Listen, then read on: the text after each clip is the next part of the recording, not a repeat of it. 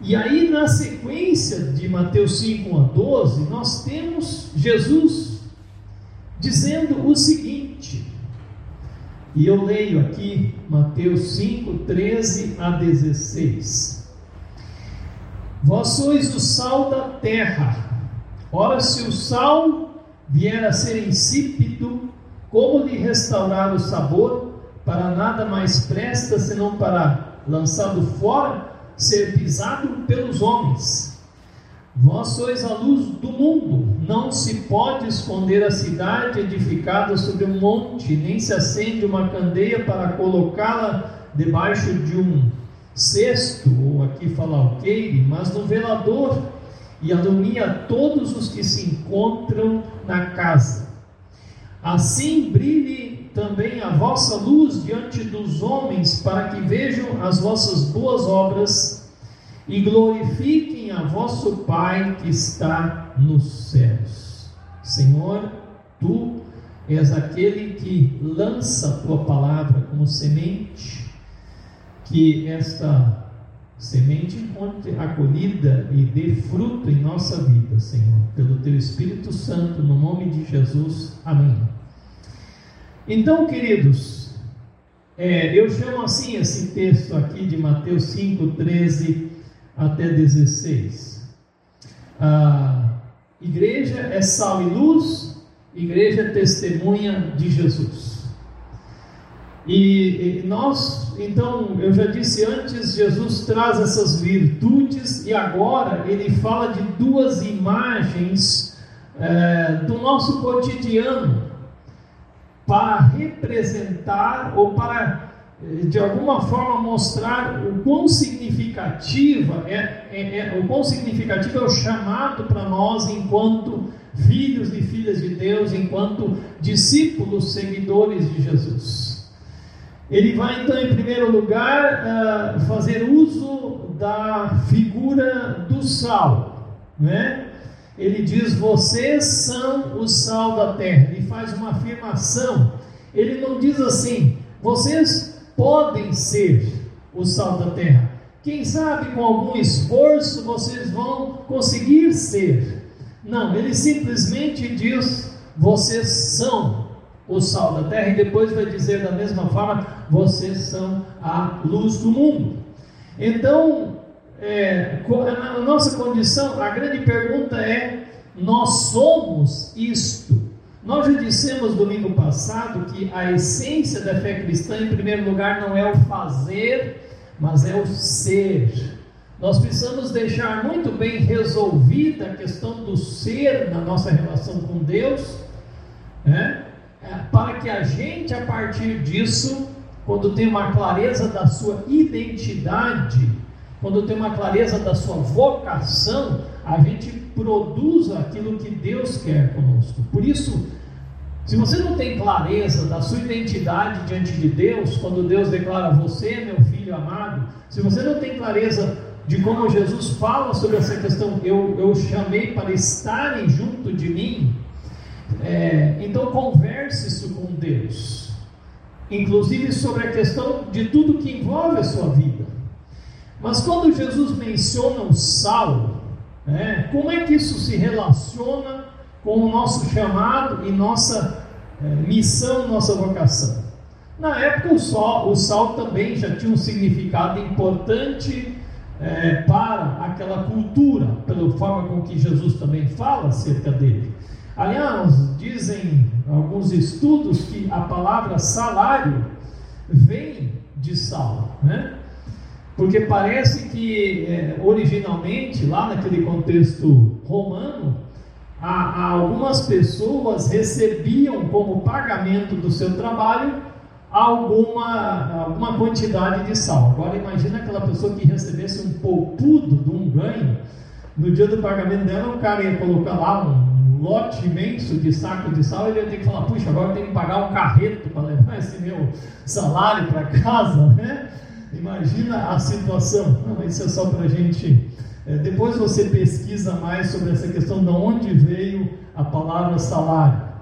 É, vale observar que vamos dizer assim, eu poderia falar muitas coisas aqui hoje da característica do sal, mas um dos princípios importantes de interpretação da Bíblia é que você tem que olhar para o texto e para o seu contexto, né? E aqui Jesus não faz uma, uma ele não discorre sobre características do sal. Ele simplesmente diz que somos o sal e diz do perigo que tem do sal perder sua característica, que é perder seu sabor. Aliás, isso é uma coisa que nós até ficamos conversando essa semana. Eu não sei se você já foi no supermercado uma vez e comprou um sal e daí você chegou em casa e falou, foi salgar alguma coisa, não funcionou, você voltou para o supermercado e falou assim, gente, esse sal aqui está com defeito ele não está salgando nada. Alguém já teve essa experiência, né? Que o sal se tornou insípido. Parece uma coisa assim muito distante da nossa realidade, porque sempre quando a gente adquire um sal, sabe aquele sal grosso um churrasco caprichado que pode acontecer hoje, né? Ou aquele sal fino na cozinha que tem que cuidar e assim por diante é, nunca aconteceu isso, a gente falou assim, ué, o que, que deu nesse sal aqui? Né? Venceu, ou coisa desse tipo? Jesus fala apenas de um aspecto: o sal se tornar insípido, perder seu sabor, deixar de cumprir sua função. Mas a, a gente pode também dizer, eu vou falar um pouco mais sobre isso, que o sal, basicamente, naquela cultura, além de ser tempero, ele era usado para evitar a deteriorização dos alimentos, porque ainda não tinha frigideira, como os gaúchos diziam aqui nos anos 60, né? Então não tinha geladeira ainda. Era preciso salgar, especialmente carne, para que ela mantivesse as suas qualidades e não apodrecesse. Agora preste atenção em algo que eu quero dizer para vocês, que isso é muito sério. Esse é o nosso chamado. Esse é o nosso chamado. A presença da igreja no mundo tem a ver com retenção, tem a ver com impedir a proliferação desordenada da podridão, da corrupção e do mal. É esse, esse é o nosso chamado. Eu não sei, eu já disse isso aqui outras vezes. Eu acredito que a instituição mais importante do nosso tempo é a igreja. Se você é discípulo de Jesus, você tem que ter consciência disso. Você já se deu conta, essa semana nós estamos conversando sobre isso, de que o mal, ele não tem freio, né? A, a índole da pessoa normal, inclusive de nós cristãos, quantas vezes nós temos desejos que nós temos que lutar contra eles. A gente tem vontade de matar alguém uma hora, a gente tem vontade de soquear alguém uma hora, a gente tem vontade de, eh, né, de atender a tentações que nós vivemos. Nós não precisamos ir lá fora para ficar falando sobre isso. Nós sabemos de nós. A gente sabe que a Bíblia fala que o coração é enganoso e desesperadamente corrupto. Então, para conter essa corrupção, e eu não estou falando só do contexto político, não sejamos tão reducionistas, para conter essa deteriorização do mundo, esse apodrecimento, queridos e queridas, nós somos chamados a ser o sal da sociedade.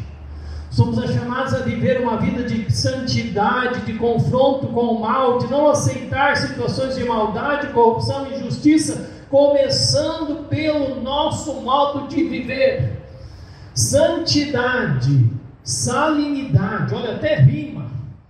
Santidade e salinidade tem a ver conosco, com demonstrar o modo como Deus quer que a vida seja praticada e desenvolvida e isto cabe a nós.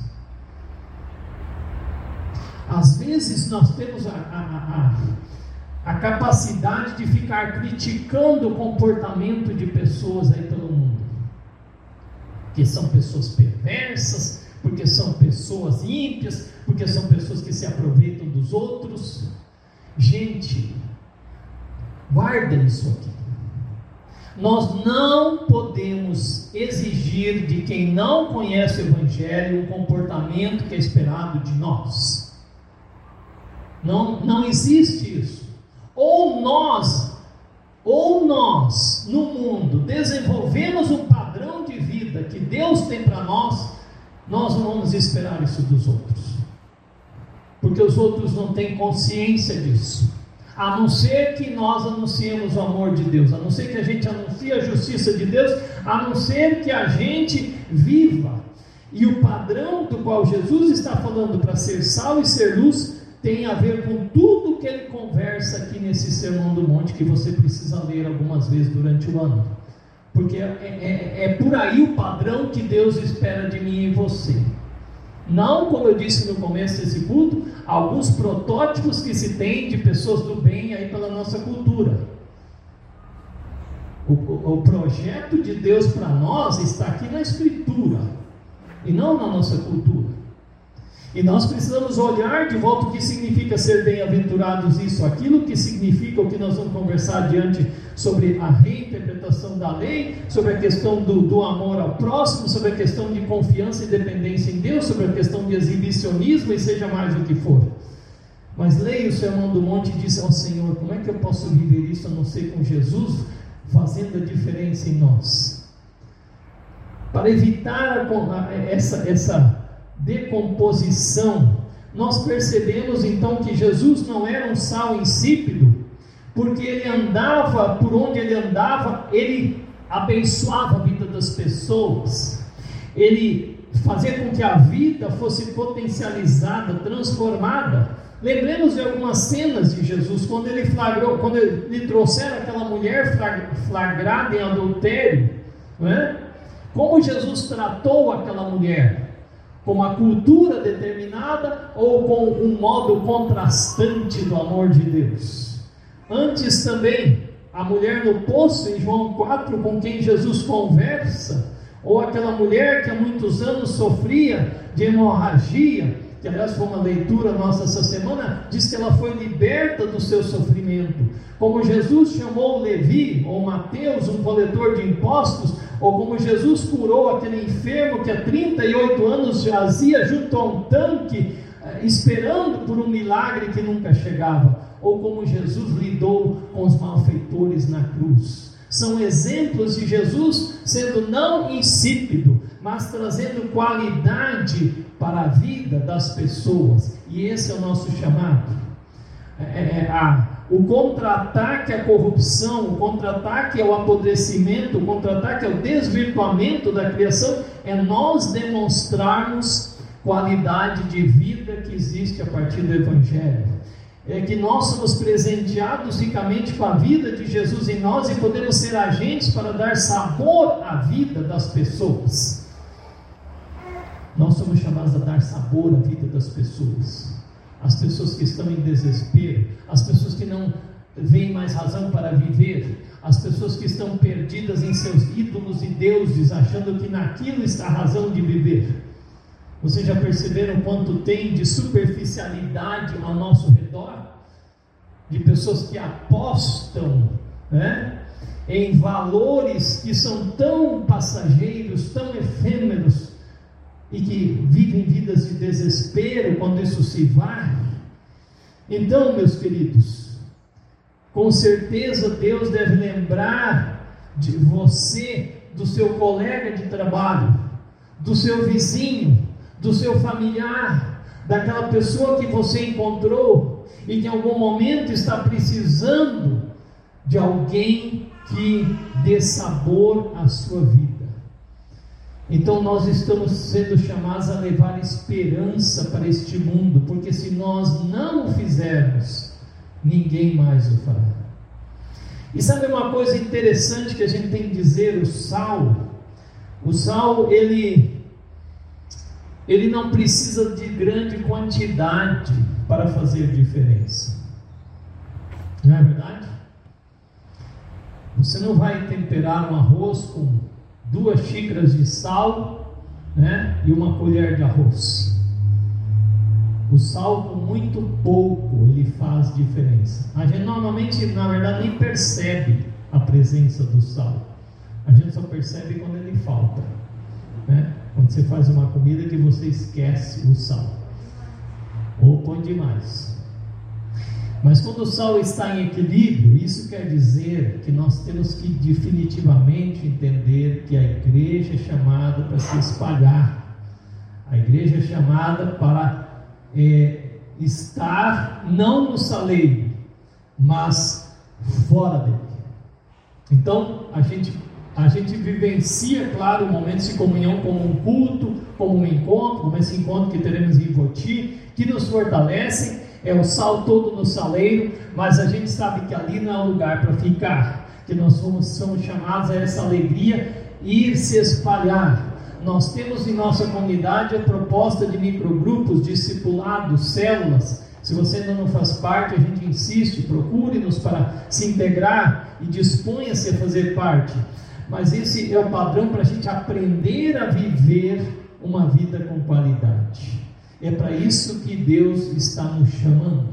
Está nos chamando para nos espalharmos. Né? É, está nos chamando para sermos pessoas que dão sabor à vida dos outros e que possamos causar impacto, né? como possamos causar impacto nesse mundo tão carente da vida de Jesus.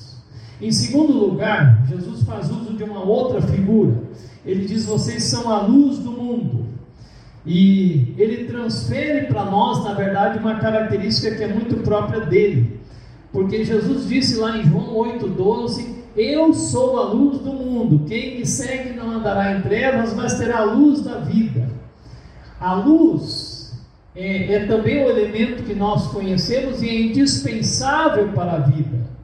Já no início da criação, você que já começou a ler a Bíblia esse ano, você sabe que Deus diz: faça-se a luz, porque ela é, ela é indispensável para todo o movimento que existe nesse universo que nós conhecemos tão pouco. Eu fico encantado, maravilhado, nós devemos ficar encantados, maravilhados, como Deus imaginou esse mundo, e a luz rege um papel fundamental em toda a existência desse mundo.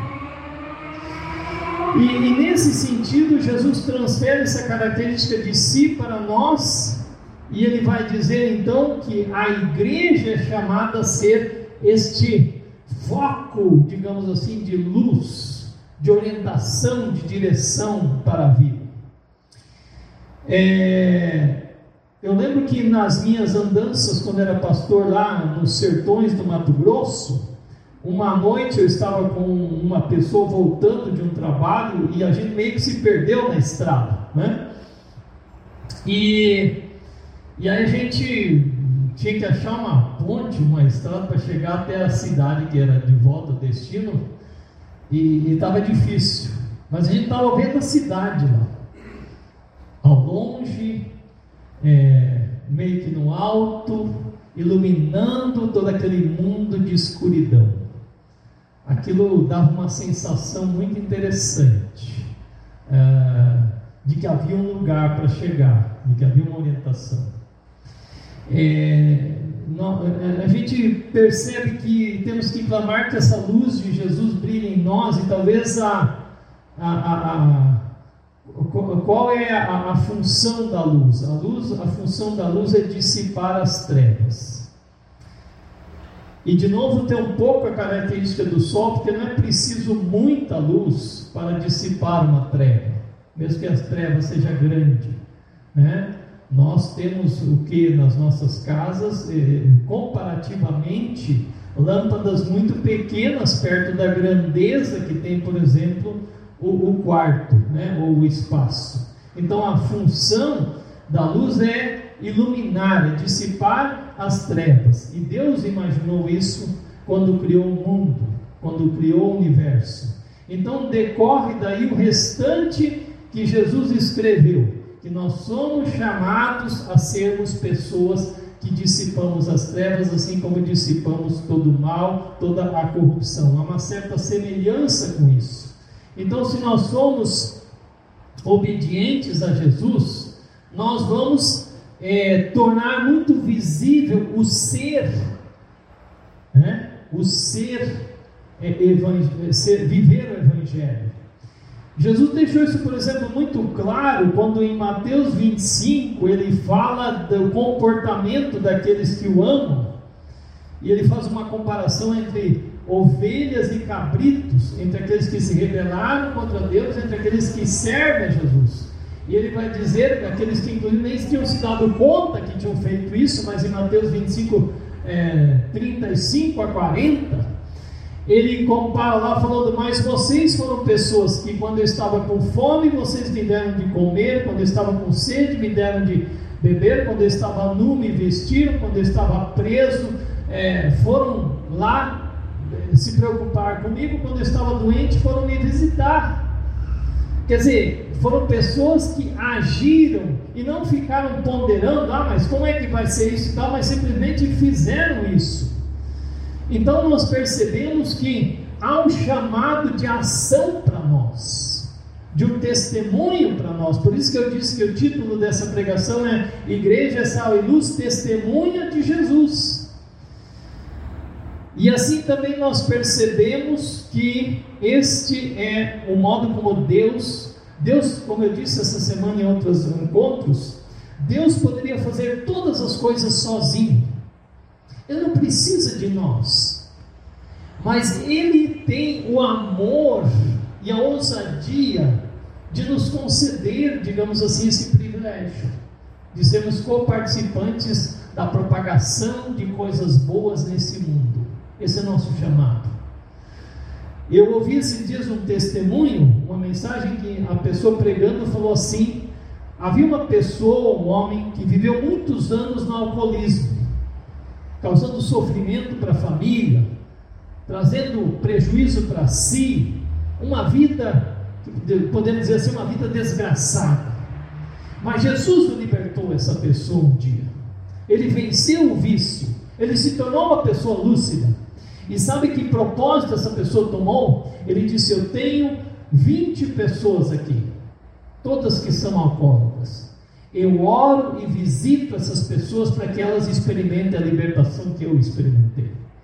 E ele foi conseguindo, dessas 20 pessoas, ajudá-las a superarem essa angústia, esse vício, esse sinal de morte. E ele então, à medida que a lista diminuía, ele acrescentava outros, porque ele tinha tomado o propósito de ter sempre esse número 20 na sua lista. Isto é ser luz do mundo. Isto é não guardar para si só esse brilho, mas imaginar: eu posso ver a graça de Deus, eu posso ver a presença de Deus, eu posso crer na transformação de Deus. Esse é um exemplo, meus amados, do que quer fazer com que as nossas obras, como Jesus diz aqui, assim também brilhe a vossa luz diante dos homens, para que vejam as vossas boas obras e glorifiquem a quem? O Pai. Pelo nosso viver, um viver autêntico, não de publicidade, não de exibicionismo, não de inflar o seu ego. Há muita coisa no mundo da igreja em que é querer. É, é, sabe, valorizar o seu ego. Ó, oh, eu consegui isso, eu fiz isso. Nós corremos o risco desse pecado, mas isso não deve nos impedir de a gente clamar a Deus humildemente: Senhor, fazei-me, como tem aquele hino, um instrumento seu, Senhor. Usa-me, Senhor. Eis-me aqui, envia-me a mim. A experiência que você tem tido com a sua fé, com a relação com Deus, Deus está chamando a mim e a você para sermos práticos sobre isso, para vivermos isso lá na semana. De novo, eu sempre digo: pergunte-se por que você está na empresa que você está, por que você está na escola que você está, por que você mora na rua que você mora. Deus tem um propósito com isso, porque você está na família que você está. Ah, pastor, você não conhece minha família. Essa não tem salvação. Essa está perdida. Para Deus não existem impossíveis. Deus sabe por que nós estamos em tal e tal situação. E sabem, queridos, presta atenção no que eu vou dizer agora. É, Lutero disse: então eu estou falando aqui que as nossas obras brilhem, impactem e abençoem a vida de muitas pessoas. Lutero disse: Deus não precisa da sua ajuda nem de suas obras, mas o seu vizinho, o seu próximo precisa. Né? E, e dentro disso, o desafio que nos cabe, que nos cabe como igreja, né, é o seguinte: que nós temos que nos transformar na nossa mentalidade. Muitas vezes pessoas que frequentam uma igreja têm a seguinte mentalidade: contribua, ore, cumpra os ritos e assista. Né? Contribui, ore, os ritos e assista. Seja uma assistente. Mas nós temos que ser transformados, porque isso não é bíblico. O padrão bíblico é o seguinte: é viver uma vida com paixão pelo reino e com uma dedicação tal que é vá, conte e mostre. As pessoas precisam ver em nós, porque nós nos dizemos cristãos, porque nós nos dizemos evangélicos porque nós nos dizemos seguidores de Jesus. As pessoas precisam ver, senão nós estamos fazendo uma coisa sem sentido. Para quê? É, quando Jesus libertou um homem profundamente tomado por demônios, aquela história do Genazeno que tem em Marcos 5, quando ele foi liberto, ele queria ir junto com o time de Jesus. Ele era agora um homem são, um homem vestido, um homem perfeito juízo, um homem com vida pulsando nele. E ele falou: Jesus, deixa eu ir contigo. E Jesus disse para ele: Não, eu tenho uma ideia diferente para você. Grava isso aí. Deus tem uma ideia diferente, talvez, para você. Vá por essas regiões, volte para o lugar de onde você veio, sua família, e conte o que Deus fez na sua vida e como Ele teve compaixão de você. Então, ele enviou este homem de volta para o seu contexto, para a sua história. Isto, meus queridos, é você perguntar: Senhor, qual é a ideia que tu tens para a minha vida? Para que eu seja bênção para outros. O que o Senhor quer de mim? Então, gente, missão, ser sal e ser luz é o oposto do eu, gira em torno de Deus, de Jesus e não de nós. Que as nossas boas obras brilhem para que as pessoas vejam e louvem a Deus, o Pai. Então é compartilhar com alegria a, a, obra de Deus em nossas vidas, o impacto de Jesus em nossas vidas. E, e a gente às vezes, mas eu não consigo fazer isso. Jesus prometeu que o Espírito Santo nos capacitaria para fazermos. E eu quero ainda colocar um último detalhe aqui. Como é a sua conversa? Porque a questão de conversa é uma coisa chave para o nosso mundo. É, em Colossenses 4, 6, o apóstolo Paulo menciona a palavra sal, porque ele diz assim: A vossa palavra seja sempre temperada com sal, para que vocês saibam como responder a cada um. Né? A razão da esperança que há em vocês, algo, a razão da esperança fala em outro texto, mas para que a gente saiba responder a cada um. Né? A vossa esperança seja sempre, a vossa palavra seja sempre agradável, temperada com sal, para, para que saibam como responder a cada um. Quando a gente anda aí fora, ou mesmo às vezes nos círculos de igreja, tem tanta conversa que é sempre aquela mesma coisa, que nós deveríamos nos imaginar: será que nós temos tempo para isso? Porque aqui, o apóstolo Paulo está falando que nós devemos aproveitar a oportunidade. Na, no grego, a palavra oportunidade é kairos, é o tempo oportuno. Né? Eu quero desafiar-nos de que nós sejamos sal e luz, inclusive nessa questão do palavreado do mundo. Porque você, ao estar em qualquer círculo, você pode decidir entrar naquela roda da futilidade ou você influenciar, impactar e chamar a atenção para uma conversa que faz sentido. Você consegue entender o que eu estou falando? O cristão não se permite ser influenciado pelas futilidades do mundo, incluindo as conversas fúteis. Ele é chamado a ser aquele que, deixa eu dizer assim, impõe a agenda da conversa. Né? E aí, como é que está seu casamento? As coisas estão correndo bem? Tem alguma coisa que eu possa ajudar? E aí, como é que estão seus projetos de vida?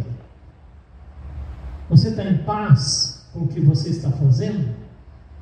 Como é que está o seu modo de relacionar-se assim por diante?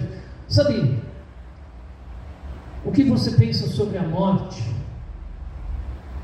É nós que somos chamados a aproveitar a oportunidade de determinar a agenda da conversa, gente. Para que as pessoas tenham sentido de vida. Esse é o nosso chamado. E nós percebemos, meus queridos e queridas, que em toda a história bíblica, a igreja, sal e luz, a gente percebe que Deus fez isso com muitas pessoas. Noé era um homem único, era um salzinho naquela sociedade, mas ele pregou para as pessoas. Daniel e seus amigos, naquele contexto totalmente oposto à fé cristã, era eram poucas pessoas, mas eles inclusive foram influentes a ponto de mudarem muitas coisas da história daquele reino. Só eles.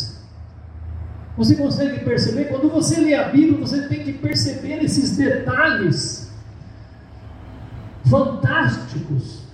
A igreja, quando começou, era um punhado de poucas pessoas, sem nenhuma influência, e que impactou um poderoso império. E nós estamos aqui hoje com velas queimando. No começo, e quando a gente fala que os cristãos são a luz do mundo, você sabe como no começo teve um modo que os cristãos foram luz do mundo? Eles eram besuntados em óleo vivos, eram pendurados numa estaca e ficavam, estaca e ficavam iluminando as ruas de Roma, morrendo queimados. Isso era um modo de ser luz